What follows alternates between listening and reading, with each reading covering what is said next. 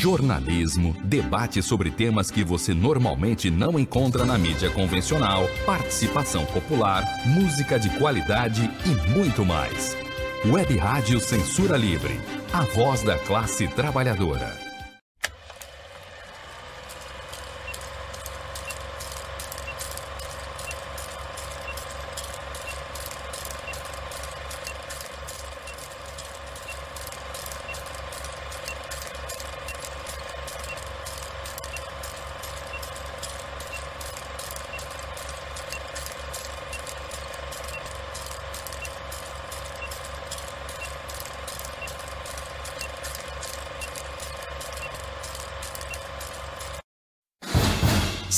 Cinema Livre.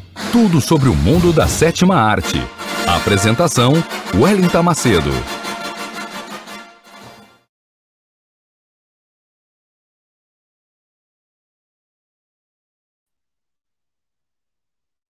Boa noite, ouvintes e internautas, sintonizados na web rádio Censura Livre, a Voz da Classe Trabalhadora.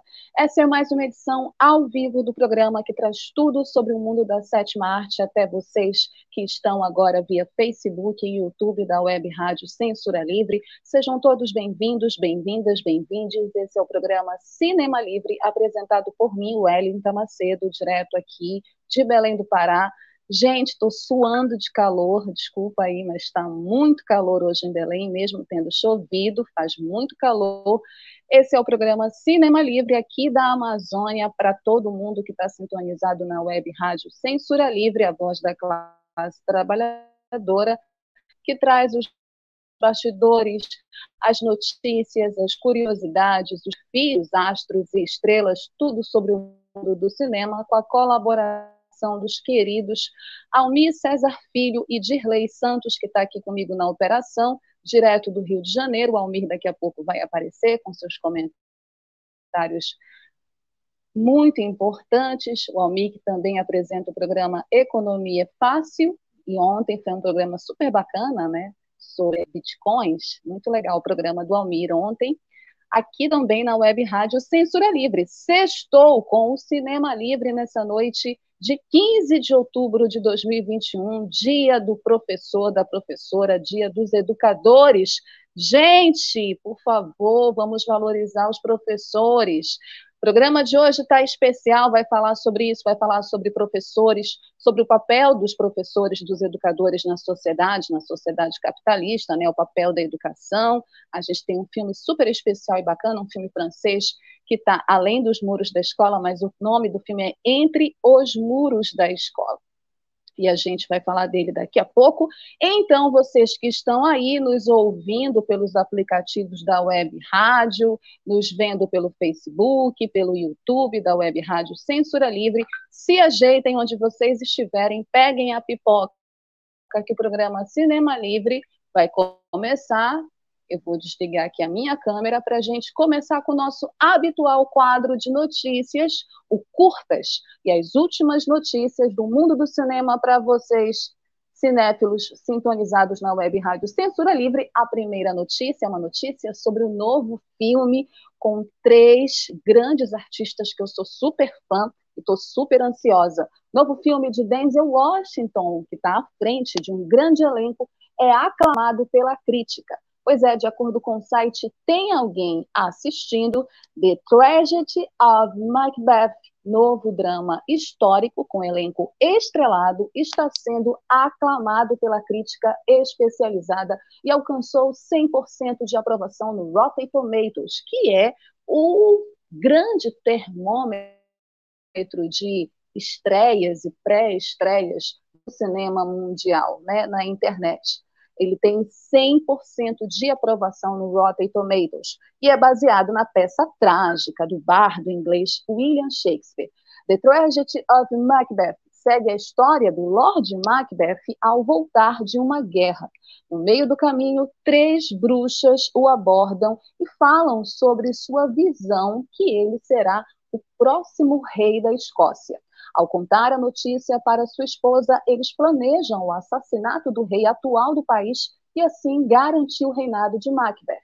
Porém, como o próprio nome diz, Macbeth é uma tragédia e aí as coisas não vão sair do jeito que ele imagina, né? O longa é dirigido por ninguém menos que o Joel Cohen, o Joel Cohen, que junto com o irmão Ethan e companheiro, né, da Frances McDormand, que é a parceira principal, é a atriz principal do filme, ele fez vários filmes maravilhosos, como Fargo, Arizona Nunca Mais, né, já ganhou Oscar, enfim puta diretor, puta roteirista, e traz, além do Denzel Washington, como eu falei, a Frances McDormand, que é a vencedora do Oscar de melhor atriz esse ano, por Nomadland, como os protagonistas. Além deles, tem o Corey Hawkes, Alex Hansel, Ralph Ineson, Moses Ingram, Bert Kervel, Catherine Hutter, Brenda Glinson e Harry Meeting, que completam o elenco. O trailer está maravilhoso, todo em preto e branco. Assistam, já está disponível no YouTube. E as expectativas em relação a essa mais nova adaptação cinematográfica de mais uma tragédia, uma das maiores tragédias do teatro, né, da dramaturgia e uma das maiores tragédias de William Shakespeare, são altíssimas. Eu fiquei super ansiosa e obviamente, nós aqui do programa Cinema Livre traremos novas notícias a respeito desse filme na expectativa da estreia, certo? Seguindo aqui o nosso quadro curtas, as últimas notícias do mundo do cinema, lembrando que vocês podem deixar os comentários de vocês também sobre as notícias que nós colocamos aqui no quadro curtas, o que, que vocês acham das notícias, as opiniões de vocês. Bom, essa notícia é uma notícia que me deixou muito feliz em ler, né? Eu tive conhecimento dela essa semana e é uma notícia que tem muito a ver com aquilo que eu acredito que o artista ele deve ter também é, uma posição política, né? Porque como Brecht dizia, o ator também tem uma função política, a arte tem uma função política. Uma atriz palestina denuncia a limpeza étnica de Israel em festival de cinema. Bom, com informações do portal O Monitor do Oriente, a atriz palestina Juna Suleiman, que venceu o prêmio de melhor performance no Oscar israelense, assim é chamado o prêmio, né? Observou em seu comunicado de agradecimento que é difícil comemorar devido a, abre aspas, limpeza étnica em curso, fecha aspas, contra os palestinos. Suleiman é um dos destaques de Larry Bean Morning, que é um filme dirigido pelo israelense Eran Coliri. O que, que ela falou? Abre aspas. Sob circunstâncias normais, eu seria apenas grata e feliz por este prêmio. Infelizmente, é impossível enquanto há esforços ativos para apagar a identidade e o sofrimento dos palestinos que carrego comigo e que existem em cada papel que desempenho, fecha aspas, afirmou Suleiman. E ela continua, abre aspas, separar meu papel de minha identidade seria um ato cínico e violento, construído sobre tradições colonialistas ainda vigentes de limpeza étnica e apagamento de identidades históricas que não me deixam chance para a felicidade, senão indignação, fecha aspas, acrescentou. Abre aspas, essa frustração e indignação são base da mesma experiência que Larry B. Morley traz ao cinema, fecha aspas, concluiu a atriz ao agradecer Colirin por sua, entre aspas, sensibilidade e compreensão. Baseado em um romance do jornalista e roteirista Sayed Kashua, Larry B. Morning já venceu o melhor filme nos prêmios Ophir, que é o maior festival de cinema e televisão israelense, e foi pré-indicado ao Oscar de melhor filme estrangeiro. A história acompanha Sami, cidadão palestino de Israel, que retorna à sua terra natal junto de sua esposa e filho para comparecer ao casamento de seu irmão. Na volta, soldados da ocupação o forçam a continuar na aldeia sem saber por quê ou quanto tempo. Em julho, o elenco boicotou o Festival Internacional de Cannes ao emitir uma nota conjunta nas redes sociais, na qual justificou sua ausência como protesto político contra o apagamento cultural do povo palestino perpetrado pelo Estado de Israel. Maravilhosa posição dessa atriz palestina, tem todo o meu apoio e solidariedade. Muito importante essa denúncia e essa posição política, essa visibilidade que ela, num festival de cinema, traz sobre uma situação real, trágica e que ainda persiste, infelizmente, que é a situação do povo palestino, mesmo com a mídia burguesa tentando atenuar essa situação, tentando naturalizar essa violência que o Estado sionista e assassino de Israel perpetra contra o povo palestino. Então, é muito importante ver artistas e uma atriz palestina se posicionando em relação a isso, protestando, né, usando o cinema, utilizando o espaço que ela tem, a mídia que ela tem para denunciar essa situação. Acho que é essa que é a função também da arte e eu acho muito bacana ter trazido essa notícia aqui para o Cinema Livre, certo? Vamos, eu estou muito afim de ver esse filme também, vamos ver se ele chega aqui no Brasil. Larry B. Seguindo aqui o nosso quadro Curtas, as últimas notícias do mundo do cinema, uma notícia muito bacana sobre futuros cineastas africanos, o futuro do cinema africano e as condições de possibilidades que se criam para que novos cineastas surjam, principalmente em continentes como a África. A Unesco e a Netflix se unem para buscar cineastas africanos do futuro. Com informações do jornal Estado de Minas, a Organização das Nações Unidas para a Educação, a Ciência e a Cultura, Unesco, e a Netflix, a gigante do stream, lançaram ontem quinta-feira, 14, um concurso de curtas-metragens sobre contos populares que busca descobrir, entre aspas, novos talentos entre jovens diretores da África subsaariana, com o objetivo de financiar os seus projetos e transmiti-los na rede americana abre aspas, a ideia da iniciativa é encontrar grandes talentos, grandes histórias populares que são parte importante da nossa história e herança na África, fecha aspas, explicou o diretor de conteúdo original e aquisições da Netflix na África, o nigeriano Ben Amadasun. Os seis vencedores do concurso receberão 25 mil dólares a título pessoal, além de treinamento com profissionais da indústria. Também terão um orçamento de 75 mil dólares para criar, filmar e produzir seus curtas-metragens. Os trabalhos serão transmitidos pela Netflix em 2022, ano que vem, disse a Unesco, a Agência Cultural da ONU, em um comunicado divulgado ontem, quinta-feira. Os participantes do concurso devem ter entre 18 e 35 anos, viver e serem originários de um país da África subsaariana e ter pelo menos dois anos de experiência profissional na indústria audiovisual. As inscrições vão até 14 de novembro. Muito importante é, eu penso que nada mais do que obrigação de streams gigantescos, como a Netflix, que está faturando alto agora com Round Six, com Made, com um monte de série aí que está bombando, né? nada mais do que obrigação, já que também utiliza esses espaços, a Netflix existe na África, né?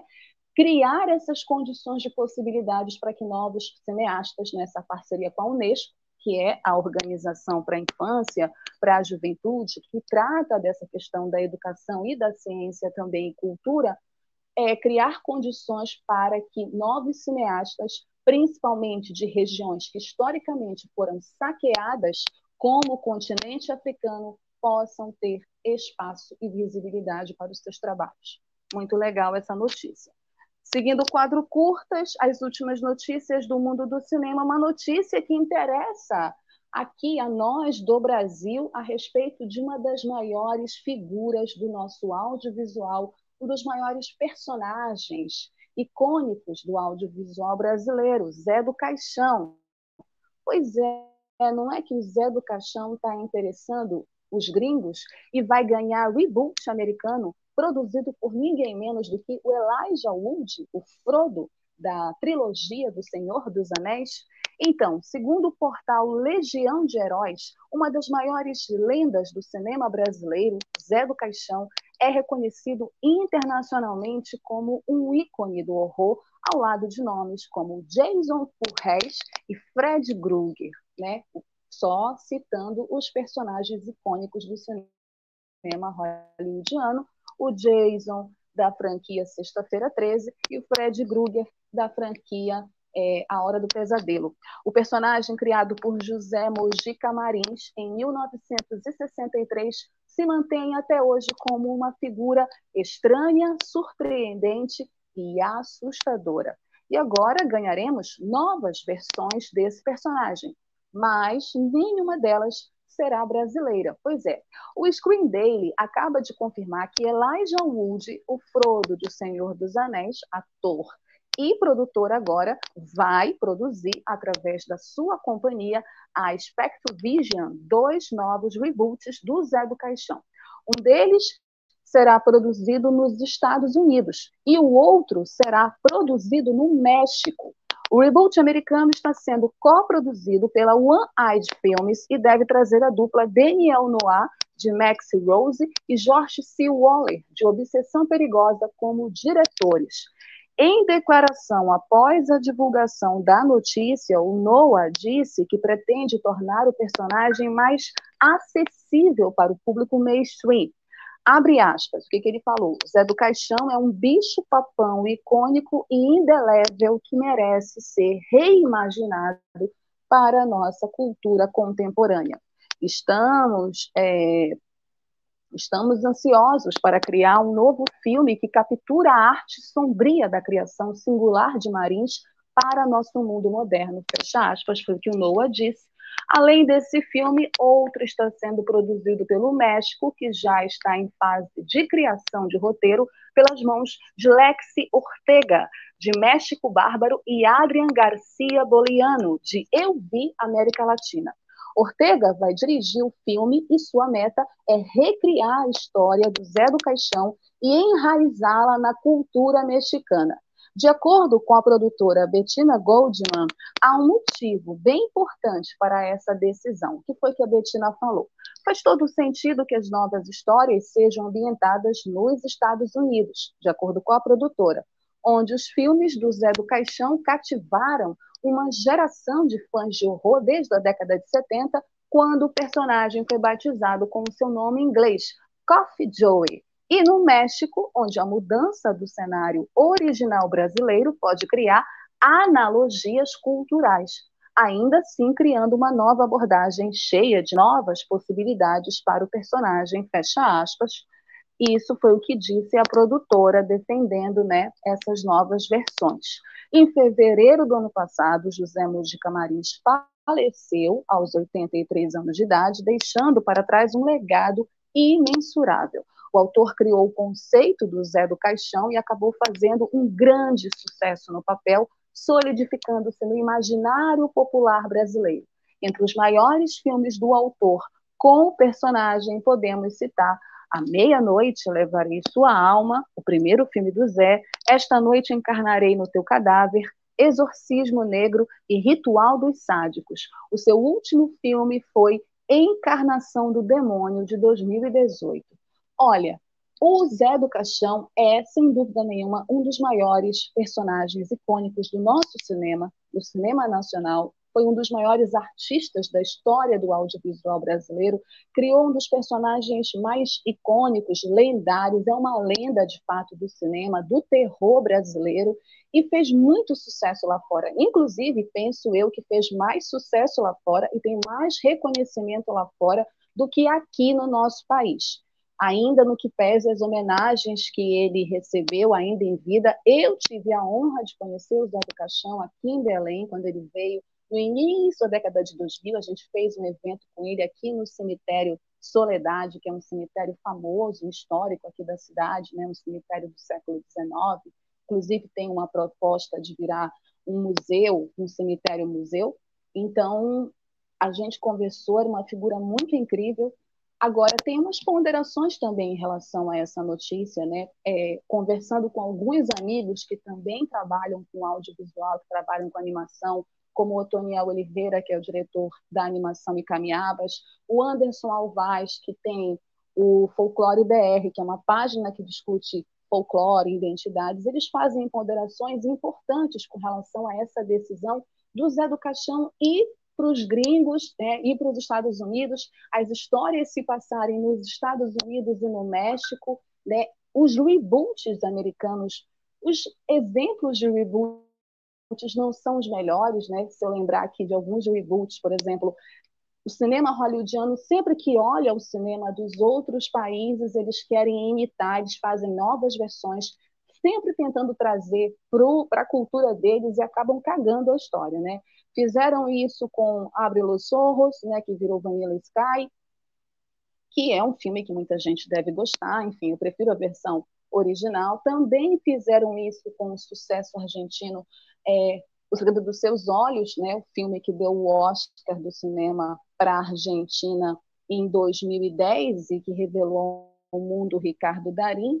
Fizeram um reboot também que não foi muito legal. Enfim, tem vários outros exemplos é, acho que a gente precisa ficar animado, sim. É muito legal ter reconhecimento, mas também ver como é que esses filmes vão ser construídos, essas analogias culturais que a produtora fala serão construídas tanto nos Estados Unidos quanto no México, porque pelos exemplos que a gente tem, a tendência sempre é os Estados Unidos, principalmente os americanos, invisibilizarem ou apagarem aquela história original para criar outras histórias. E se é esse o projeto, beleza, mas é, eu penso que é importante a gente ter novas gerações assistindo Zé do Caixão e que também essas novas gerações possam ter as possibilidades de assistir às obras originais aqui do Brasil, desse grande personagem que foi o Zé do Caixão, desse grande artista que foi José Mojica Maris.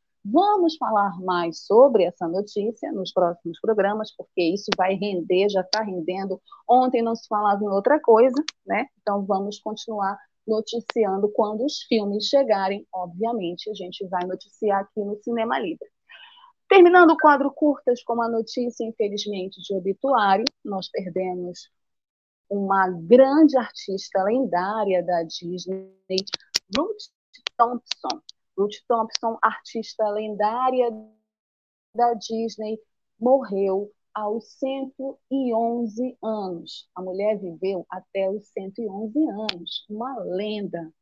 Quem dera se eu conseguir viver até os 100, eu já vou estar super feliz. Bom, com informações do portal G1, Ruth Thompson, artista considerada lendária na Disney, morreu no último domingo, 10 de outubro, aos, aos 111 anos. De acordo com o estúdio onde ela trabalhou ao longo de 40 anos, ela morreu pacificamente enquanto dormia. Melhor forma de morrer, gente.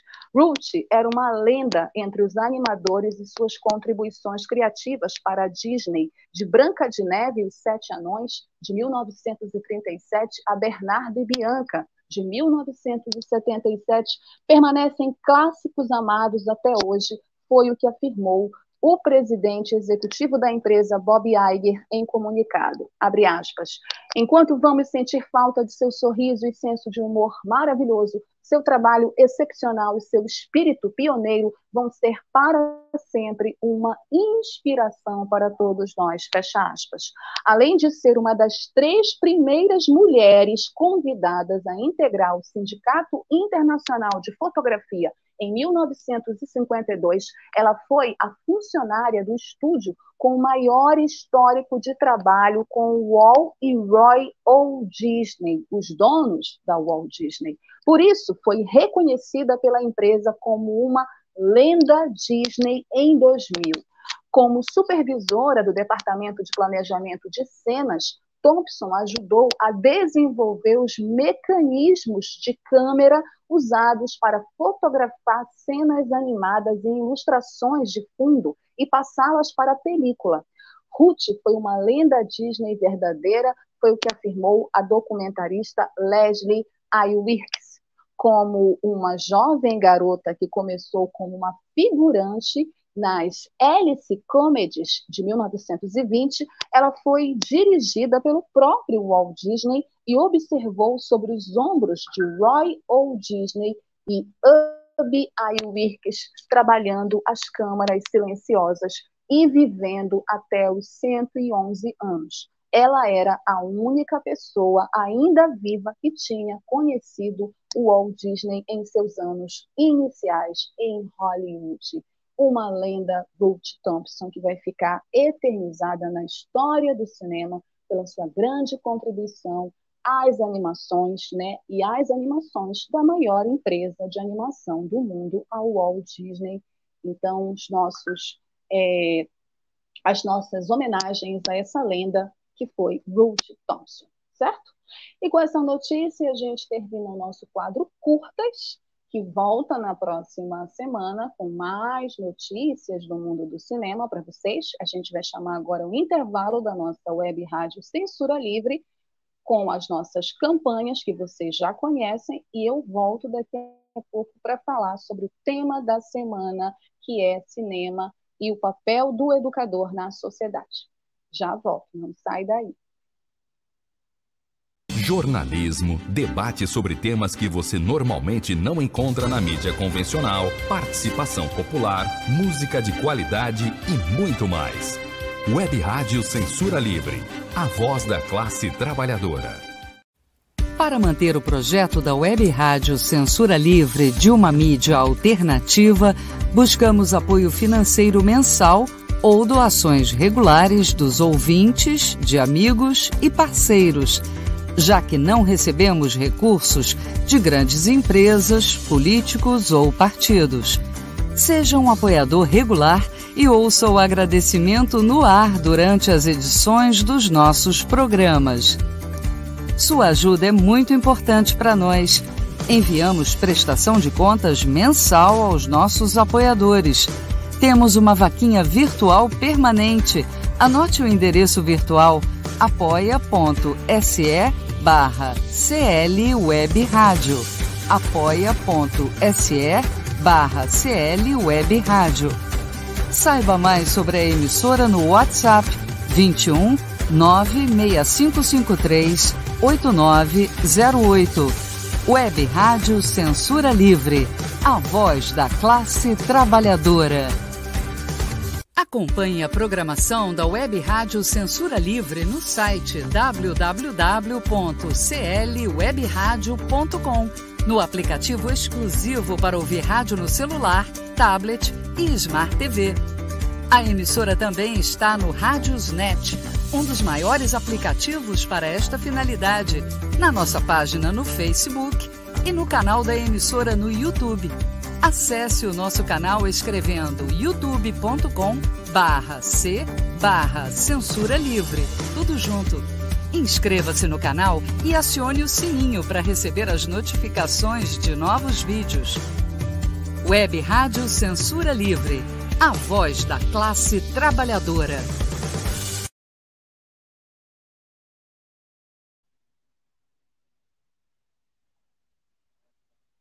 Web Rádio Censura Livre, a voz da classe trabalhadora. Participe da nossa campanha, apoie-se, apoie o nosso projeto da Web Rádio Censura Livre, que é um projeto que constrói uma programação especial voltada para as lutas da classe trabalhadora, para a divulgação dessas lutas, para a discussão de temas importantes que interessam a toda a sociedade, como política, economia, cultura, música, cinema. Né? Nós temos uma programação que vocês podem acessar, né?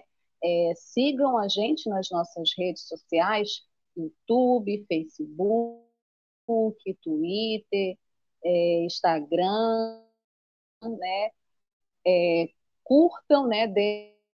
Deixem o like de vocês e compartilhem a nossa programação, né? Ativem lá o sininho para as notificações. Não esqueçam que o programa Cinema Livre tem um e-mail, quadro cinemalivre@gmail.com. Nautas, né? Assíduos do programa podem mandar sugestões de filmes, filmes que vocês queiram que eu faça análise aqui no programa, que vocês gostem é, perfis de astros e estrelas que vocês sejam fãs, diretores, podem mandar críticas, sugestões, enfim, o que vocês quiserem, mandem beijos, eu vou adorar receber os e-mails de vocês.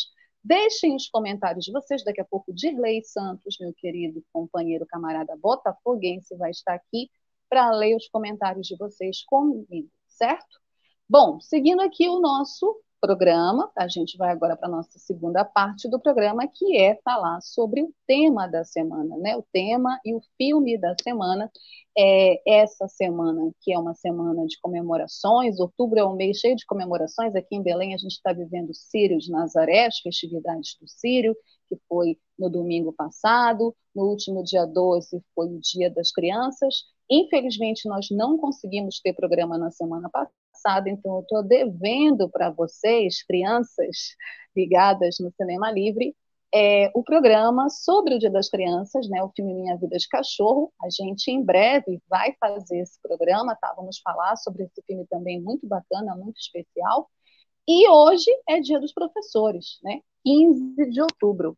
Você sabe por que hoje é o Dia do, dos Professores? Vocês sabem, têm ideia? Tem muitas é, informações na internet circulando sobre quem inventou o dia do professor, né? Como foi criada essa data? Bom, pelas minhas pesquisas, no dia 15 de outubro de 1827, dia que é consagrado é, à educadora Santa Teresa de Ávila, Pedro I, até então na época imperador do Brasil, baixou um decreto imperial que criou o ensino elementar no Brasil. Pelo decreto, todas as cidades, vilas e lugarejos tivessem suas escolas de primeiras letras. Então, esse decreto instituía né, o ensino elementar no Brasil. E esse decreto falava basicamente da descentralização do ensino, do salário dos professores, das matérias básicas que todos os alunos deveriam aprender e até sobre como os professores deveriam ser contratados. Bom, a partir desse decreto, outros decretos vieram, né, outras legislações vieram para fazer essa data se tornar a data que a gente conhece hoje, o Dia do Professor. Que é um dia, porque todo dia é dia do professor, né? Todo dia é dia de valorizar a educação, valorizar os professores, que sem sombra de dúvida é uma das categorias é, que deveriam ter mais respeito e valorização no nosso país, né? É, porque, inclusive, nós estamos aqui, somos o que somos por conta do trabalho dos professores. Eu quero mandar um beijo, inclusive, para todos os meus queridos amigos que são professores e professoras que assistem o Cinema Livre, meus amigos, queridos é, professores que se tornaram professores e amigos também, fazem parte da minha vida, me ajudam, né, me instigam, me inspiram. Quero mandar um beijo a todos eles. E por causa de vocês, o tema da semana é o papel do educador na sociedade. Qual é o papel que o professor hoje, na atual fase do capitalismo, cumpre na sociedade? Que papel é esse? A gente vai, a partir dessa pergunta, falar sobre um filme que discute essa relação do professor com o aluno na sala de aula, o quão difícil é, muitas vezes, o papel do educador dentro de uma sala. É, até onde vai esses limites é, entre educador e aluno? Qual é a responsabilidade, de fato, de um professor dentro da sala de aula em relação àquele aluno, a forma e a metodologia de instigar esse aluno e, principalmente, em relação à vida do próprio aluno, né? Então, é, a gente vai falar desse filme maravilhoso francês, Entre os Muros da Escola. Entre os Muros da Escola, que é o filme da semana, é um filme francês vencedor da Palma de Ouro do Festival de Cannes de 2008. A história baseia-se no livro de Entre les Murs, de François Begodot, que é esse rapaz aí que está aparecendo na imagem. Depois eu vou falar mais dele. Bom, a direção é do Laurent Canté, que também assinou o roteiro ao lado do Robin Campidio. A história acompanha François Marran, que trabalha como professor de língua francesa em uma escola localizada na periferia de Paris. Ele e seus colegas de ensino buscam apoio mútuo na difícil tarefa de fazer com que os alunos aprendam algo ao longo do ano letivo. Mahan tem na escola alunos problemáticos, violência, tensões étnicas entre os próprios alunos, o que testa a sua paciência e, mais importante, a sua determinação como um educador. O filme Entre os Muros da Escola retrata a rotina comum de uma escola francesa, explorando as relações interpessoais e profissionais que ocorrem dentro da sala de aula. Professores mais antigos orientando os mais novos sobre as normas e os alunos, quem é ou não é comportado, sobre os castigos, as punições, etc. Bom, o filme é, Entre os Muros da Escola, ele é um ótimo retrato do que acontece hoje dentro de uma escola, numa periferia, não só parisiense, em qualquer periferia de qualquer país do mundo, em particular dos países considerados é, que já foram considerados terceiro mundo e que agora são emergentes, como o Brasil, né? Essas classificações típicas da sociedade capitalista. O que acontece é no filme Entre os Muros da Escola, nessa escola francesa, localizada numa periferia parisiense, é muito parecido com o que acontece nas escolas das periferias do grande Brasil, né? Nas periferias de Belém, nas periferias do Rio, nas periferias de São Paulo, Brasília, Belo Horizonte, nas periferias das principais capitais. É, primeiro, eu quero destacar, tem vários elementos nesse filme. Primeiro, assim, é um filme de duas horas, mais ou menos, e ele é um filme cuja é, a construção narrativa, narrativa dele é uma construção que às vezes parece uma construção documental. O Laurent Cantet, que é o diretor do filme, junto com o próprio François, que é o ator principal, que foi quem escreveu o livro, essa é uma das curiosidades que eu trago para vocês, o François, que faz também o François no filme, ele é o autor do livro que foi adaptado para esse filme. Então, ele não só escreveu o livro, como ele faz o papel principal do professor François. Ele já é um professor que já está na escola há um tempo, ele ensina língua francesa, então a gente começa o filme tendo os professores, né, é, chegando na escola, professores novos que chegam na escola e são recepcionados pelos professores antigos, como François, e aí eles começam a falar sobre a rotina da escola, né? Eles começam a se apresentar. Então, cada professor vai dizendo o que é, o seu nome e qual é a sua disciplina, né? E aí eles começam, a partir da orientação da diretora, do diretor, do coordenador da escola, é, a discutir né, o trabalho deles nessa escola. Essa é uma escola que é muito interessante porque ela se localiza na periferia de Paris, então, a gente vê uma Paris muito diferente da Paris que nós estamos acostumados a ver nos filmes franceses. Não tem aquele charme de Paris, não tem aqueles cafés. A gente está falando de uma Paris pobre, uma Paris onde os imigrantes dominam a cena. Essa é uma escola multiétnica, então a gente tem muitos negros nessa escola que são imigrantes de países da África, de colônias da África que falam francês, cujos pais vão para a França, obviamente, para tentar uma vida melhor, para tentar um trabalho. Então, a gente também não tem só é, os franceses, a gente tem imigrantes, imigrantes da China. O melhor aluno da turma é um imigrante chinês.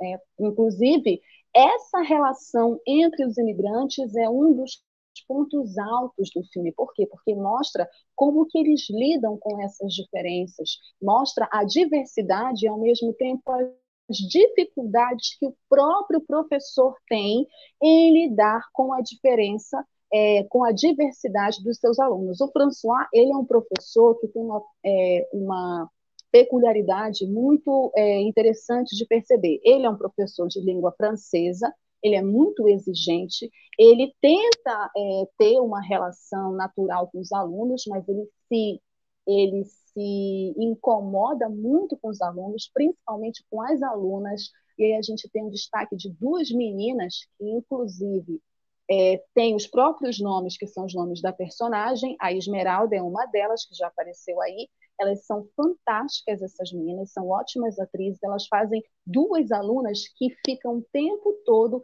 instigando o professor, provocando o professor. E provocam, obviamente, porque são jovens, né, são adolescentes, ficam naquela galhofa, é, típica de aluno, né, adolescente, né, que quer irritar o professor, mas também elas provocam com perguntas muito interessantes. Por quê? Porque o François, ele é um professor preconceituoso, e isso é muito claro no filme. Mas assim, esse preconceito dele se mostra na fala dele. Ele não trata mal os alunos no sentido assim de discriminá-los, mas na forma como ele ensina a língua francesa, a gente consegue perceber o preconceito dele. Então ele exige que a língua seja falada, né? Mas ao mesmo tempo ele se interessa pela vida desses alunos. Então a gente tem aí esses meninos que são imigrantes africanos. A gente tem o Soleiman, que é o personagem principal, que também é um destaque, que é um menino extremamente problemático, ele senta no fundão da sala, a família dele é do Mali, ele vem para a França para estudar e é assim, ele não consegue é, se comunicar, né? Ele é um menino com problemas, a gente, o filme não fala, não dá a entender se ele é envolvido com a criminalidade, mas ficam algumas coisas no ar. Ele é brigão na sala, então a gente tem momentos de tensão entre ele e o professor, mas também tem momentos bonitos entre ele e o François, que é quando o François pede para que eles façam um autorretrato, onde eles vão falar sobre a personalidade deles, o que, que eles gostam de fazer, o que, que eles não gostam de fazer, como é que eles se sentem, e o Soleiman vai é, tirar fotos da mãe dele, da tatuagem dele, né? vai falar sobre o Mali. Então a gente tem esses momentos, é, mas o François ele vive no linear e o François ele é um recorte dos outros professores. Eles trabalham numa escola que é considerada uma escola violenta, uma escola com alunos problemáticos e eles tentam a partir da educação, a partir dessa relação da educação, de um sistema educacional que tem uma rigidez, que tem uma metodologia, mas que eles também tentam é, discutir a vida desse, desses alunos, é, eles tentam fazer com que esses alunos aprendam, mas eles mesmos sentem dificuldade. Então, a gente tem uma cena em que o professor entra na sala dos professores esbravejando, né, esbravejando, falando mal dos alunos, muito aborrecido, gritando, todo mundo fica olhando para ele porque ele está cansado. É um professor que chega muito animado e que fica frustrado porque ele não consegue, ele chama os alunos de burros, diz que os alunos não querem aprender. E, na verdade, na minha avaliação, o filme discute os modelos que o sistema educacional capitalista impõe para professores e alunos dentro dessa sala de aula um modelo que não contempla e que acaba frustrando os professores, porque eles têm uma ideia do que é a educação, né? E frustra os alunos, que também têm uma ideia muito diferente do que seria a educação, do que eles gostariam de aprender, do que eles gostariam de ver em sala de aula, ao mesmo tempo que isso é, bate com os conflitos pessoais desses alunos com as vidas é, problemáticas desses alunos. Então, a gente tem alunos que não têm pai, que vivem com a mãe, que são imigrantes, né, que está grávida a aluna. Então, os problemas desses alunos acabam também se confundindo nessa relação professor e aluno. E o filme, ele discute justamente isso. Quais são os limites dessa relação professor e aluno? Tem limites até onde um professor pode ir para tentar ajudar o aluno a avançar no seu aprendizado, a se desenvolver intelectualmente falando. Né? A gente tem um momento também de tensão no filme, que é justamente por conta desse exercício do autorretrato que o François se descontrola e xinga as meninas dentro da sala de aula. E esse xingamento ele vai desencadear uma cadeia de fatos que vai chegar no momento ápice do filme, que é quase no final do filme. Não vou contar para vocês, porque vocês têm que ver o filme, que inclusive está disponível no YouTube, completo para quem quiser assistir ou reassistir. Mas é interessante perceber que existe naquele professor uma pressão enorme, uma cobrança enorme, para que ele seja o dono do saber, para que ele tenha que passar todo o aprendizado dele, tudo o que ele sabe para aquele aluno. E aquele professor também é um ser humano, com qualidades e defeitos como todo mundo. Então, essa faça que a gente reflita, né, que professor, professor é o dono do saber, ou o professor ele é aquele que pode, a partir da sua experiência, trocar é, essa experiência com os alunos para que esses alunos possam eles próprios desenvolverem o seu aprendizado. Né? O Paulo Freire, que é talvez o maior nome né, no que se fala de educadores no país, ele falava muito sobre uma educação libertária e sobre o papel de consciência de classe que o professor tinha que ter dentro da sala de aula. E que se essa educação não fosse uma educação libertária, o oprimido seria o opressor. Essas relações de opressor e de oprimido também se encontram presentes no filme e dentro da sala de aula. A gente tem muitas vezes o François como um grande opressor dentro da sala de aula em relação aos alunos, mas também a gente vê o contrário. Às vezes, os alunos oprimindo o François, questionando o François. Tem uma cena também bem emblemática no filme, é quando questionam a sexualidade do François. Perguntam para ele. O Soleiman, inclusive, né, que é esse aluno considerado problemático, que todo mundo está falando é gay e que ele queria saber se ele é gay. E aí o François fica né, perguntando para ele, mas por que, que você quer saber se eu sou gay? Isso é importante? Por que, que isso importa?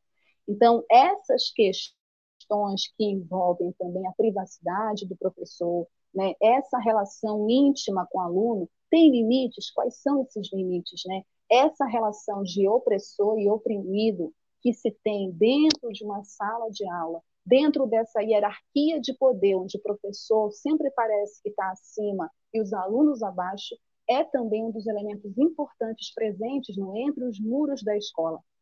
A gente tem esse cenário, esse ambiente da escola, o filme todo se passa dentro da escola, você tem poucas externas, você tem cenas que são dentro da escola, os professores é, também é, sempre no rodízio de mostrar alguns conflitos, então tem um determinado momento que a professora vai lá e diz que a mãe de um aluno foi deportada, né, que é a mãe desse aluno que está aparecendo aí, que é o aluno mais inteligente da sala, né, é um aluno imigrante, e a mãe dele foi pega, estava é, sem documentos e foi deportada.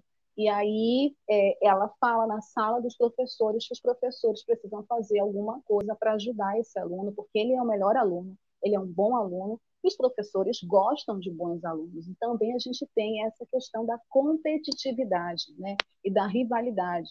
Então, os professores elegem os seus alunos favoritos a partir das notas e do desempenho que eles dão a esses alunos. E aqueles alunos que eles consideram problemáticos, como essa menina, que ela é ótima, ela tem uma relação com o François ótima, que é uma relação de tensão, mas também é uma relação em que é, ela quer que o François a respeite, porque o François é muito desrespeitoso com ela, né? Exatamente como eu falei, porque ele não consegue lidar bem com essa diversidade dentro da sala de aula. Então, a gente tem todos esses conflitos envolvendo esses professores e esses alunos. Entre os Muros da Escola é um filme muito bom, muito interessante para ser assistido por alunos e professores, inclusive dentro da escola, porque suscita discussões muito importantes sobre o papel do educador na sociedade, o papel da escola como instituição da sociedade capitalista e burguesa, né? essa estrutura de poder e essas relações de opressão e de oprimido que existe nessa hierarquia da superestrutura escolar. Para vocês terem uma ideia, entre os muros da escola ganhou a Palma de Ouro de 2008, ganhou o César, que é considerado o Oscar do cinema francês de melhor adaptação em 2009, o prêmio Independent Spirit de melhor filme estrangeiro em 2009, ganhou a NAACP Image Award de melhor filme estrangeiro em 2009 e foi indicado ao Oscar de melhor filme estrangeiro em 2009. Como eu disse, o François Bigoudot, que é o protagonista do filme, né, que faz o François, o professor principal do filme, ele é o autor do livro ao qual o filme foi baseado. O filme Entre os Muros da Escola foi o primeiro filme francês a ganhar a Palma de Ouro no Festival de Cannes desde 1987. Ele vendeu mais de 2 milhões de ingressos na França e o diretor Laurent Cantet veio ao Brasil em 2008 para o lançamento do filme aqui no nosso país. Assistam Entre os Muros da Escola, é um drama muito interessante, muito bacana, tem cenas assim que suscitam inclusive o choro, né, que você fica tensa, né? A personagem do Soleiman, que é o ator que faz, é maravilhosa, o trabalho dele é incrível, o trabalho de todos os atores em particular dos alunos, é incrível. A naturalidade, a espontaneidade, né, a forma como eles falam, né, as discussões que eles colocam é, dentro da sala de aula, né, as provocações que eles fazem ao professor é incrível, muito bom. Vocês, principalmente vocês, professores e professoras, vão se identificar, porque essa realidade dessa periferia em Paris é a realidade de muitas escolas públicas de várias periferias aqui no nosso país. Então, assistam ou reassistam Entre os Muros da Escola, tá no YouTube filme completo para vocês é, discutirem esse papel do educador na sociedade, certo? Vamos para mais um breve intervalo para as campanhas da Web Rádio, algumas informações para vocês, ouvintes internautas. A gente volta daqui a pouco para ler os comentários e mais o quadro Dicas e o perfil que está super especial hoje do querido Robbie Williams, outro professor marcante da história do cinema. Para ajudar a Web Rádio Censura Livre, anote os dados da nossa conta. Banco Bradesco, agência 6666, conta corrente número 5602, dígito 2 se preferir, nosso Pix é 32 954 696 0001 81. Somos uma emissora sem fins lucrativos e as contribuições são para pagar os custos de manutenção e transmissão. Desde já agradecemos a sua ajuda. Web Rádio Censura Livre, a voz da classe trabalhadora. Para manter o projeto da Web Rádio Censura Livre de uma mídia alternativa, buscamos apoio financeiro mensal ou doações regulares dos ouvintes, de amigos e parceiros, já que não recebemos recursos de grandes empresas, políticos ou partidos. Seja um apoiador regular e ouça o agradecimento no ar durante as edições dos nossos programas.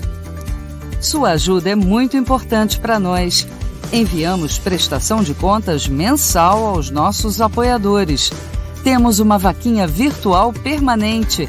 Anote o endereço virtual apoia.se barra clwebradio apoia.se barra clwebradio Saiba mais sobre a emissora no WhatsApp 21 96553 8908. Web Rádio Censura Livre. A voz da classe trabalhadora.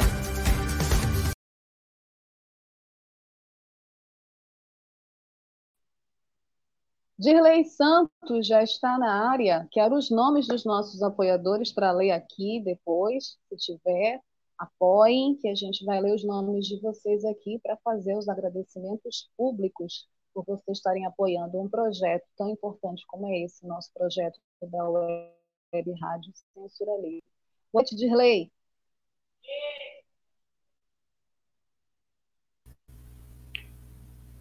Oi, boa noite, Wellington. Tudo bem? Tudo bem? Tranquilo, então. Hoje o pessoal está meio devagar aí nos comentários, tá? Teve aí o comentário. É, o pessoal está tímido hoje. É sexta-feira, né? Sexta-feira, às vezes acontece isso. Tivemos o comentário logo no começo do Antônio. Boa noite, na escuta, bom programa. E depois do nosso colega Almir César Filho. Sextou o dia dos professores.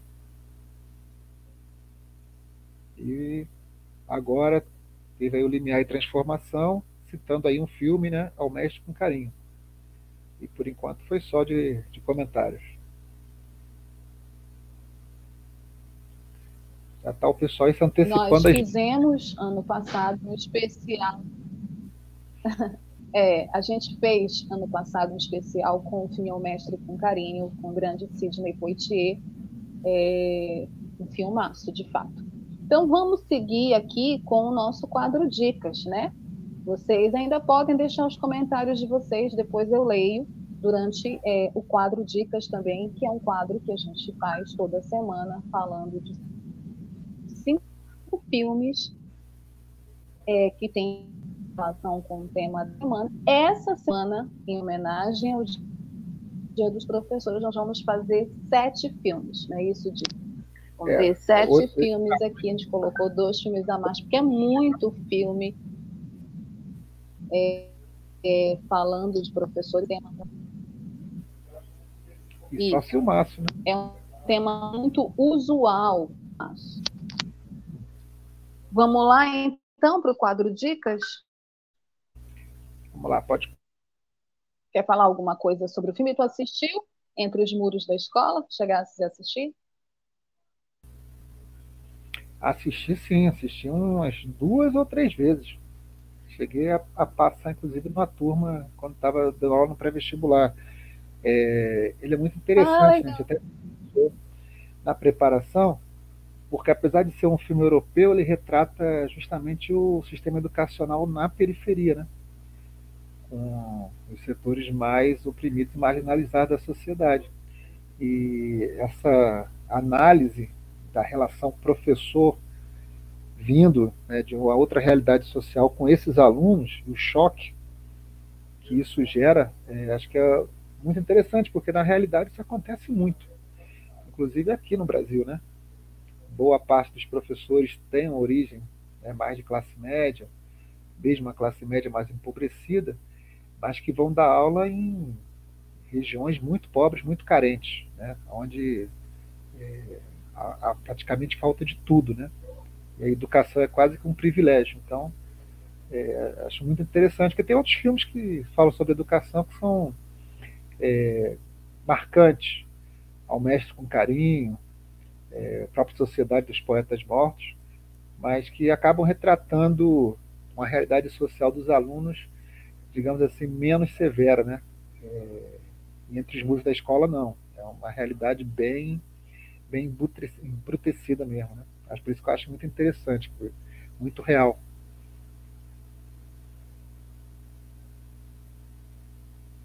Sim, Dirley, eu acho que o mais bacana do filme é esse retrato das periferias, é, a partir de uma periferia parisiense, mas que tem muito a ver com a realidade brasileira. É, temos aqui já a lista dos agradecimentos. Vamos ler rapidinho é. aqui os nossos apoiadores da Web Rádio Censura Livre. Só antes de citar aqui o comentário que chegou agora do nosso companheiro Adriano Espíndola, lá de ah. Uberlândia, Minas Gerais. Boa noite, muito bom o programa. É, agradecer o Adriano também pela audiência. Boa noite, Adriano. Obrigada por você estar sintonizado aqui. Saudades de você. Boa noite. Obrigada, espero que vocês estejam gostando. Vamos para o agradecimento dos nossos ouvintes e internautas que estão apoiando o projeto da Web Rádio Censura Livre, a voz da classe trabalhadora. Agradecemos os apoiadores Adriano Espíndola, olha aí, Adriano Espíndola Cavalheiro, a Gilberto Mendes, Antônio Felipe, Carlos Augusto Machado, Carlos Eduardo Alencastro. Agradecemos os apoiadores Daniele Bórnia, Eduardo Schelde, Frente Ampla Suburbana, Gabriel Tolstói, Gelta Xavier. Agradecemos também Aldo Rodrigues, João Paulo Ribeiro, José Eduardo Peçanha, Júlio César Souza Júnior e Lohan Neves, Marcelo Benites, Ana Hermano, Márcio de Oliveira Vasconcelos, Sandra Vargas, Sérgio Pergão, Thaís Rabelo, Vinícius Maia Cardoso e Wendel Setúbal. Muito obrigada a todos os apoiadores, apoiadoras, todos que contribuem, todos que fazem parte da campanha Apoia-se. Você também pode ser um apoiador, uma apoiadora do, da, da web rádio Censura Livre, a voz de classe trabalhadora, e ter seu nome lido aqui nos agradecimentos, aqui no nosso Cinema Livre, certo, Dirley? Vamos então para o nosso quadro Dicas. Sete filmes muito especiais, professores, do papel do educador na, na sociedade, como um professor também pode mudar a vida de um aluno, de uma aluna, de uma turma, inspirar, né? Pode ser um exemplo positivo para a vida de uma pessoa que tem dificuldades, inclusive, de continuar estudando. Esses sete filmes que nós trouxemos aqui no quadro Dicas, eles têm a ver com isso, com o papel que professor hoje, que é uma das profissões mais desvalorizadas no nosso país, se não for a mais desvalorizada, é, cumpre é, no processo de educação, mas no processo também de construção de ser humano. O primeiro desses filmes é O Preço do Desafio. O Preço do Desafio é baseado numa história real, é um filme de 1988, dirigido pelo Ramon Menendez. Ramon Menendez e conta a história do professor de Los Angeles, Jaime Escalante, que sofre com os estudantes rebeldes de sua escola e é pressionado por seu chefe, que exige bom comportamento da turma. Ele decide ensinar os alunos um programa mais avançado de matemática. Depois de estudo intensivo, os candidatos fazem o teste de cálculo do estado da Califórnia, mas suas notas são questionadas e eles terão que lutar para provar a validade dos resultados. Esse filme é ótimo, ele fez muito sucesso no final da década de 80. O Edward James Olmos, que é esse ator que está no centro da foto, ele foi indicado ao Oscar de melhor ator por esse papel e ele é baseado numa história real desse professor, do Jaime Escalante, que a partir dessa nova metodologia de ensino de matemática, ele faz esses alunos que antes eram considerados alunos problema, é, avançarem nesse estudo, fazerem esse cálculo, que era um cálculo surpreendente, né, para o nível deles, e desafiarem, né, é, todo é, o processo de desconfiança, né, de não confiança nessa escola e nesses alunos. Então, é um drama muito legal para quem gosta de dramas escolares. Ele se envolve com os alunos e o trabalho do Edward James Olmos é incrível, tanto que ele foi indicado ao Oscar de melhor ator. Seguindo aqui o nosso quadro Dicas sobre professores, professores que inspiram, que mudam a vida de seus alunos. Nosso segundo filme talvez seja o mais emblemático desse tema, né, do papel do educador na sociedade e principalmente do papel do professor na vida de um aluno ou na vida de uma turma de alunos. Sociedade dos Poetas Mortos, um dos maiores filmes do cinema estadunidense, um dos grandes filmes da década de 80, que fez muito sucesso, é um filme de 1989, dirigido pelo Peter Lee, é, e ele fala sobre o novo professor de inglês, John Keating, que é introduzido a uma escola preparatória de meninos, uma escola só de meninos, que é conhecida por suas antigas tradições e alto padrão. Ele usa métodos pouco ortodoxos para atingir seus alunos que enfrentam enormes pressões de seus pais e da escola. Com a ajuda de Keating, os alunos Neil Perry, Todd Anderson e outros aprendem como não serem tão tímidos, seguir seus sonhos e aproveitar cada dia. Carpe. Esse filme é emblemático por vários elementos, né? Robbie Williams é o protagonista. Robbie Williams é John Kitty, capitão. Oh my captain, né? Ele é o professor inspirador dessa escola extremamente rígida e tradicional. A gente tem Robert Sean Leonard, é, o Ethan Hawke, muito jovens que querem ser ator, que querem sonhar, que querem namorar, mas estudam numa escola, como eu disse, rígida, tradicional, tem uma pressão enorme dos pais, e eles ficam nesses intervalos fugindo e formam um clube de poetas, né? Clube para ler poesia, por isso que o nome do filme, inclusive, é a Sociedade dos Poetas Mortos É um drama, o final do filme é comovente, né? E muita gente ama esse filme e passou a ser fã do Robbie Williams, que vai ser daqui a pouco o nosso perfil, por conta desse grande trabalho. Robbie Williams foi indicado ao Oscar, na minha avaliação, tinha que ter ganhado por esse papel, não ganhou, mas foi indicado, e também foi indicado ao Globo de Ouro. O filme é muito querido até hoje no cinema hollywoodiano. Seguindo aqui o nosso quadro Dicas, terceiro filme também nessa temática de relação professor-aluno dentro de uma escola da periferia, a gente tem agora o papel da professora, né? Mentes Perigosas, que é um filme de 1995, dirigido pelo John Smith, traz Michelle Pfeiffer como Lowane Johnson, uma oficial da Marinha que abandona a vida militar para ser professora de inglês. Porém, logo na primeira escola em que trabalha, ela se depara com diversas barreiras e é forçada a lidar com a rebeldia dos alunos.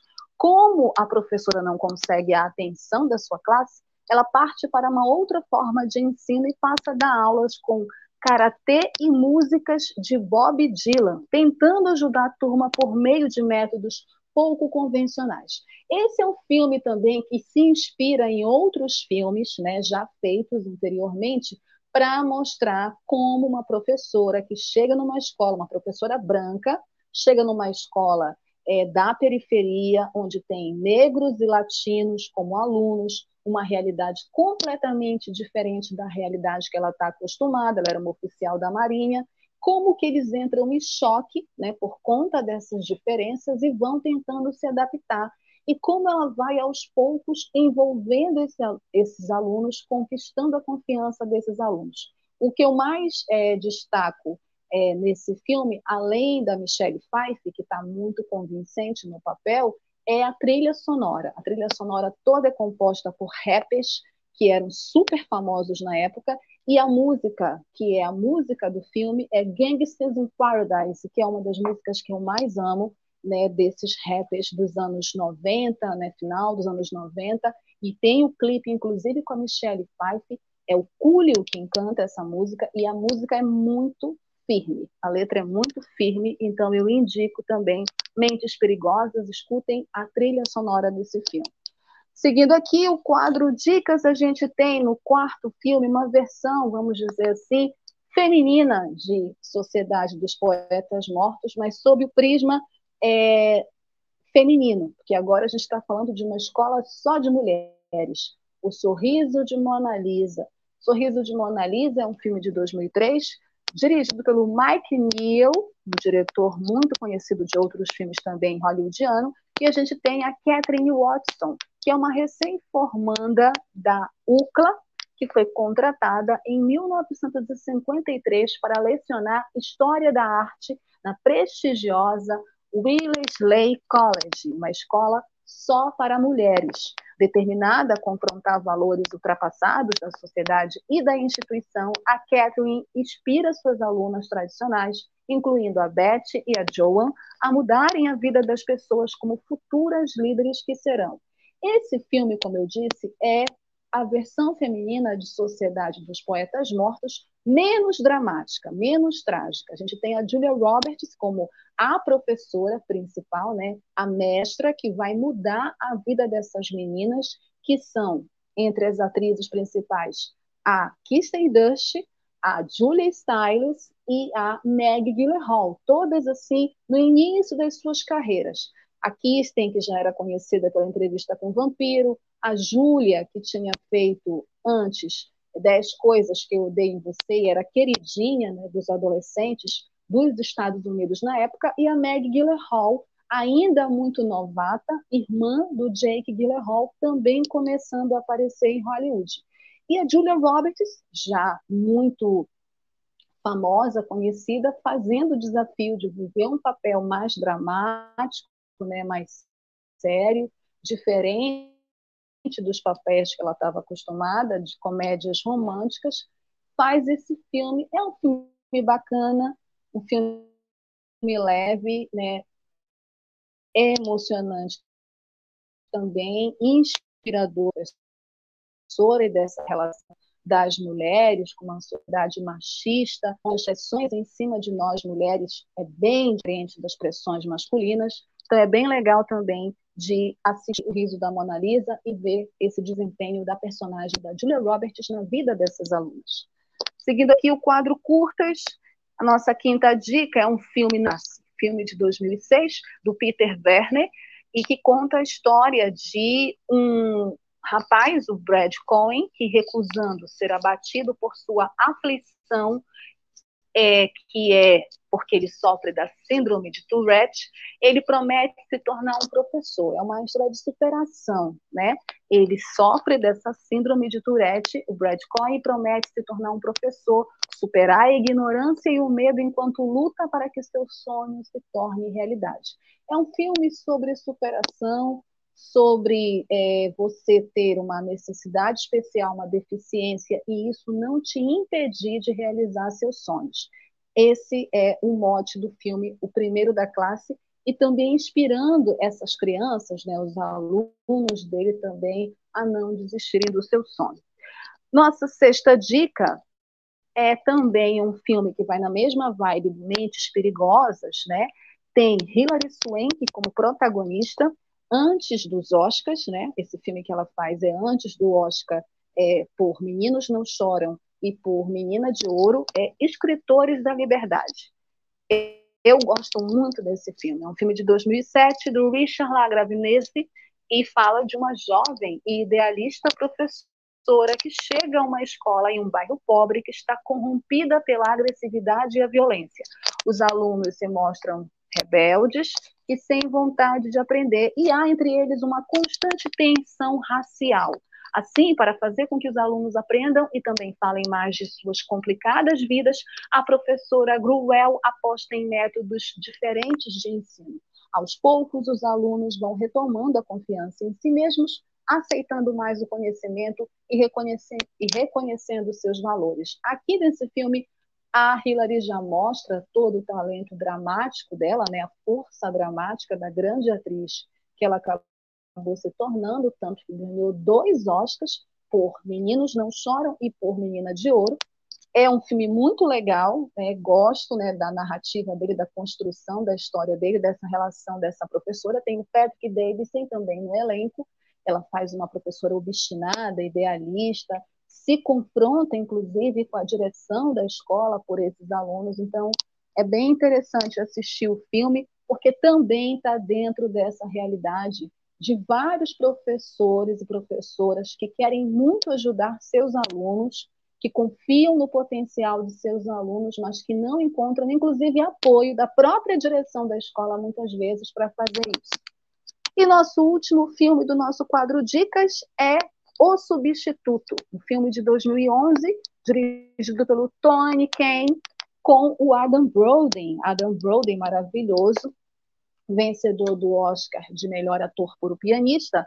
Apesar do dom de se apegar aos alunos, Henry escolhe ser professor substituto para manter distância, mas essa barreira fica prestes a ser rompida ao começar a trabalhar numa problemática escola pública é aquela relação do professor que quer se manter é, no lugar onde ele não tenha envolvimento com a vida desses alunos, onde ele só cumpre a tabela, né, só cumpre o que mandam ele fazer na escola, mas ele não consegue porque simplesmente a realidade acaba o atropelando, se mostrando é muito dura e fazendo com que ele tenha que intervir nessa realidade a partir da profissão dele. É bem interessante. O Adam Brody é um puta ator dramático, então todos os filmes que ele faz sempre tem uma carga de emoção muito grande, tem uma força, muito talentoso. Esse filme também é muito legal, também que retrata essa questão da realidade dos professores na sala de aula. E aí a gente sai do quadro dicas, gente, entre os filmes do quadro Dicas, nós falamos de Sociedade dos Poetas Mortos, falamos de um dos grandes trabalhos desse grande artista que foi Robbie Williams, que será o nosso homenageado no nosso quadro Perfil dessa semana do programa Cinema Livre. Robbie Williams, um grande ator estadunidense, que foi ator, produtor é, e produtor de sete. Robin McLaurin Williams, americano, nascido em 21 de julho de 1951, em Chicago, Illinois, Estados Unidos, falecido em 11 de agosto de 2014, aos 63 anos de idade, na Califórnia, nos Estados Unidos. Vencedor de muitos prêmios e famoso pelos inúmeros personagens engraçados, chega a ser curioso que o maior prêmio de sua carreira seja num papel dramático. O Robin ele fez muitos personagens engra engraçados. Ele surgiu né, nesses programas de humor, no Saturday Night Live, que é um dos programas mais clássicos da TV americana, mas os papéis que ele foi indicado ao Oscar, com exceção talvez de uma babá é, quase perfeita, que é uma comédia dramática, foram papéis dramáticos. E o único Oscar que ele venceu foi em cima de um papel dramático, que foi do professor de O Gênio Indomável. Reconhecido mundialmente pelo humor e a capacidade de improviso, é dele que vem a sua origem como ator pois quando era pequeno ele criava vozes para se distrair e mais tarde ele foi incentivado a investir no segmento pelo professor de teatro. Gente, uma das vozes mais famosas das animações é a dublagem do Robbie Williams para o gênio de Aladdin. Quem já assistiu Aladdin no original, eu sei que muita gente gosta de assistir dublado, eu também mas eu também assisto legendado, gosto também de assistir no, no, no, original. E o Robin faz a voz do gênio do Aladdin, e é impecável a dublagem, né? na verdade a voz né, que ele empresta ao personagem. Então, isso já era uma coisa que ele fazia desde pequeno, ele criava vozes para vários personagens, então já era um dom que se manifestava desde pequeno. Robin, ele era descendente de galeses e escoceses. Quando ele era jovem, ele era muito gordo. E para se distrair por conta disso, porque ele tinha um problema com a autoestima dele, né? A gente sabe que a gente vive numa sociedade gordofóbica. Ele, para se distrair, ele passou a fazer imitações, porque ele se achava muito gordo, feio. Então, para ele tentar chamar a atenção das pessoas de uma forma positiva na cabeça dele, ele fazia várias imitações. Na época da escola, ele foi eleito o mais engraçado e o menos provável de se dar bem na vida. Gente, uma coisa. As escolas elas são engraçadas, né? elas elegem alunos e dão títulos para alunos. Gente, imagina você receber esse título de o menos provável de se dar bem na vida. Robbie Williams é um dos maiores artistas de Hollywood, foi um dos artistas mais consagrados de Hollywood, como assim menos provável para se dar bem na vida? Ele falava francês fluentemente, seus ídolos cômicos eram o Jonathan Winters e o Richard Pryor. Richard Pryor, maravilhoso também comediante, que eu sou muito fã. Ele entrou para uma clínica de reabilitação para superar a dependência das drogas, que é um dos problemas que Robin tinha, infelizmente. É, ele tinha dependência das drogas e do álcool, ele entrou é, nos anos 80 e ele recebeu alta em 2006. Então, essa parte da vida pessoal do Robin, que para o público era muito engraçado, muito estriônico, né, muito cômico, falava pelos cotovelos, o Robin, ele internamente era um cara introspectivo, tímido, dependente químico, né, alcoólatra, tinha muitos problemas de autoestima. Então, esse outro lado o público não conhecia tanto. Ele fazia aniversário no dia 21 de julho, que é no mesmo dia que o ator George Hartnett fazia. Em 2009, ele passou por uma cirurgia cardíaca, onde trocou uma válvula. Ele estudou dramaturgia com Michael Howard, de Nova York, adorava computadores e videogames, possuía uma plantação de uvas e produzia vinho no norte da Califórnia costumava visitar a Austrália em suas férias e era fã da série Monty Python's Flying Circus. Quem não é fã do Monty Python? Ele tinha um filho, o Zachary Pym, Zach Williams, que nasceu em 1983 e é fruto do relacionamento do Robin com Valerie Velarde. A sua segunda esposa, a Marcia Garces Williams, foi babá do seu primeiro filho, o Zachary. A sua filha, a Zelda Ray Williams, que nasceu em 1989, é fruto de um relacionamento do Robbie Williams com a Marcia Garces Williams. Em 1991, nasceu o Cody Alan Williams, também da relação com a Marcia. Era fã de Jornada nas Estrelas. No início da carreira, ele disse em entrevista e também através do seu currículo que tinha nascido na Escócia. Na verdade, ele nasceu em Chicago, como eu falei, né? Ele adorava ficar brincando de outras vidas, né? De inventar outras histórias. Já tinha participado de episódios das séries da TV americana L.A. Doctors e Friends, possui uma estrela na calçada da fama localizada em 69, 6901, né, que é o número da calçada lá na Hollywood Boulevard. Ele estudou dramaturgia na tradicional Julia School de Artes Cênicas.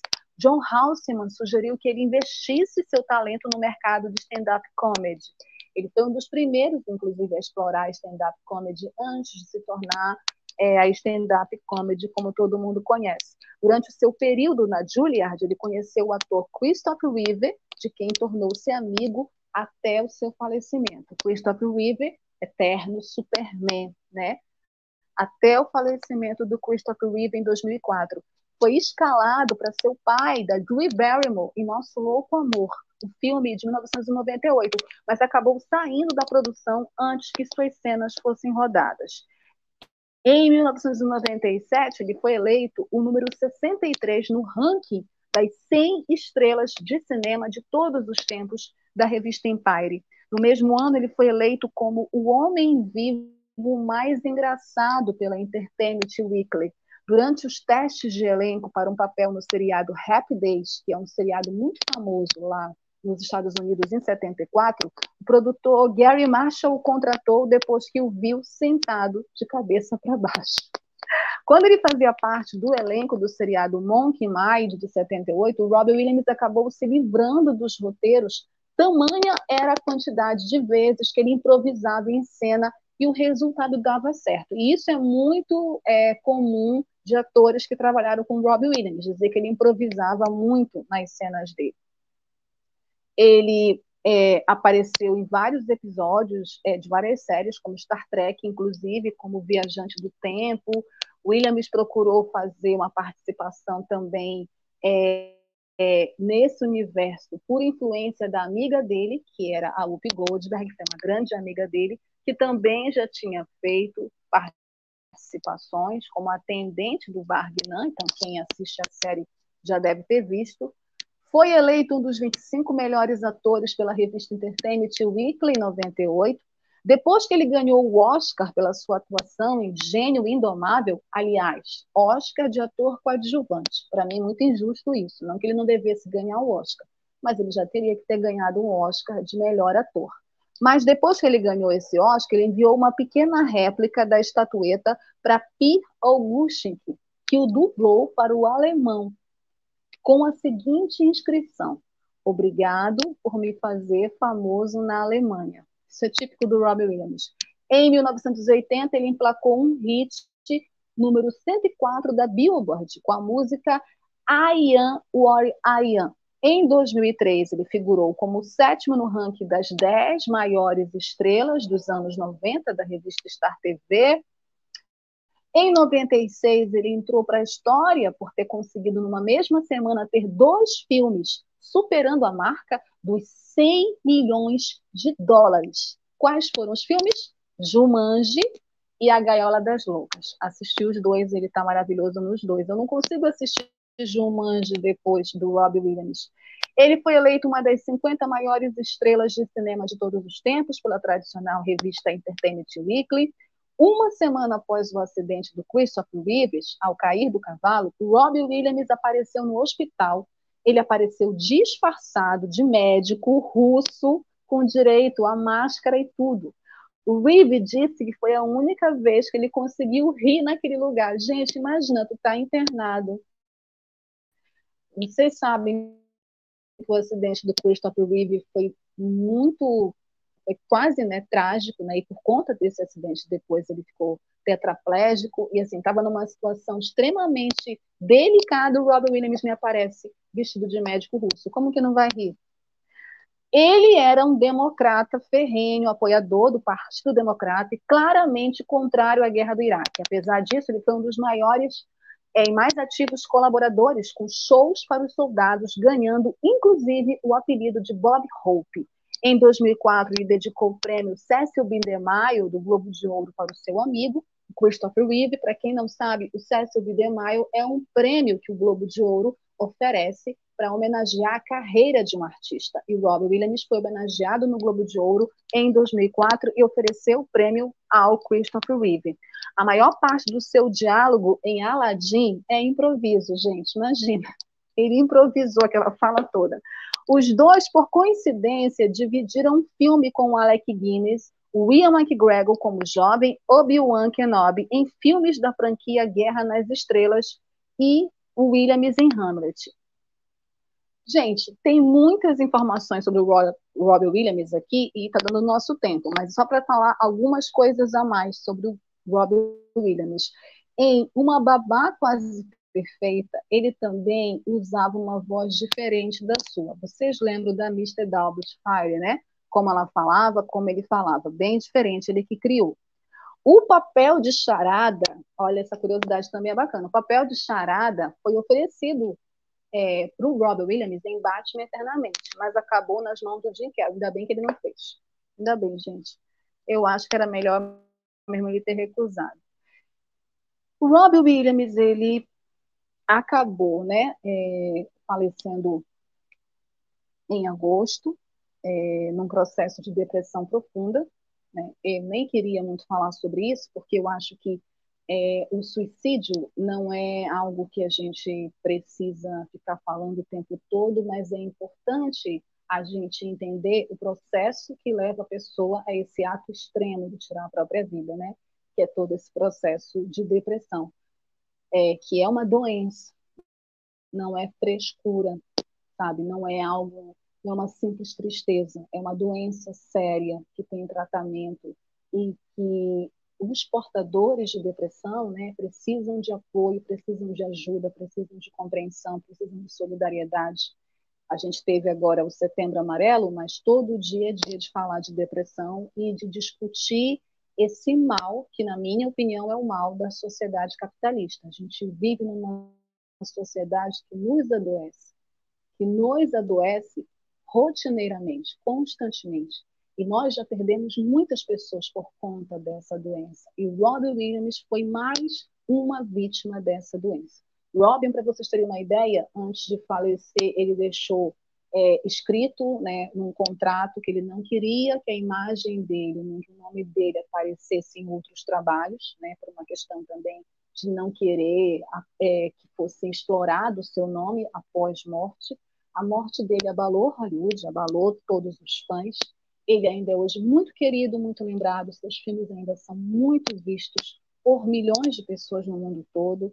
É, tem ainda essa calça, essa estrela na calçada da fama, né? É muito homenageado sempre, muito lembrado. Seus trabalhos, seus papéis principais em filmes como Sociedade dos Poetas Mortos, Bom Dia Vietnã, Pescador de Ilusões, Gênio Indomável, é, as várias comédias que ele fez, entre elas uma Babá Quase Perfeita, que é uma comédia que eu acho assim, fantástica a capacidade de discutir, é, numa época que não se discutia muito essa questão de alienação parental, de guarda compartilhada, ele discutia essa questão do pai que está se separando da mãe e que quer ter a guarda dos filhos, que quer ter a possibilidade de viver com os filhos, mas que não tem naquele momento condições financeiras para isso, e que inventa essa personagem para poder estar com os filhos. Eu lembro que eu chorava muito quando eu era mais jovem assistia esse filme, é, por questões particulares, então me, me marcou muito.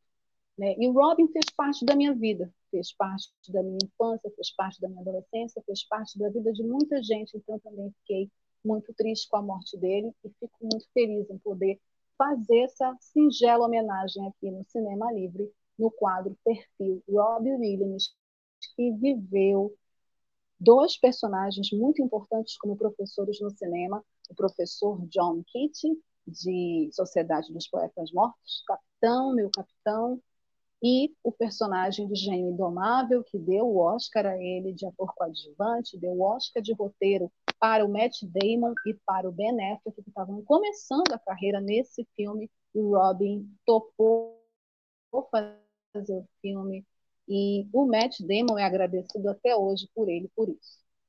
É isso, gente com essa homenagem ao nosso querido e eterno Robbie Williams, a gente termina mais essa edição ao vivo do Cinema Livre, dessa sexta-feira, 15 de outubro, em homenagem ao Dia do Professor, né, ao Dia dos Grandes Educadores. Mais uma vez, eu quero deixar meus beijos e abraços a todos os professores, professoras, amigos, camaradas, militantes, ouvintes e internautas que estão com a gente até agora, sintonizados no programa Cinema Livre. A gente encerra a edição dessa noite por aqui. Beijos, bom final de semana. Aproveitem para assistir os filmes do nosso quadro Dicas. Semana que vem a gente está de volta com mais cinema para vocês, tá bom? Beijos. Até lá. Tchau, Dirley. Tchau. Cinema Livre. Tudo sobre o mundo da sétima arte. Apresentação: Wellington Macedo.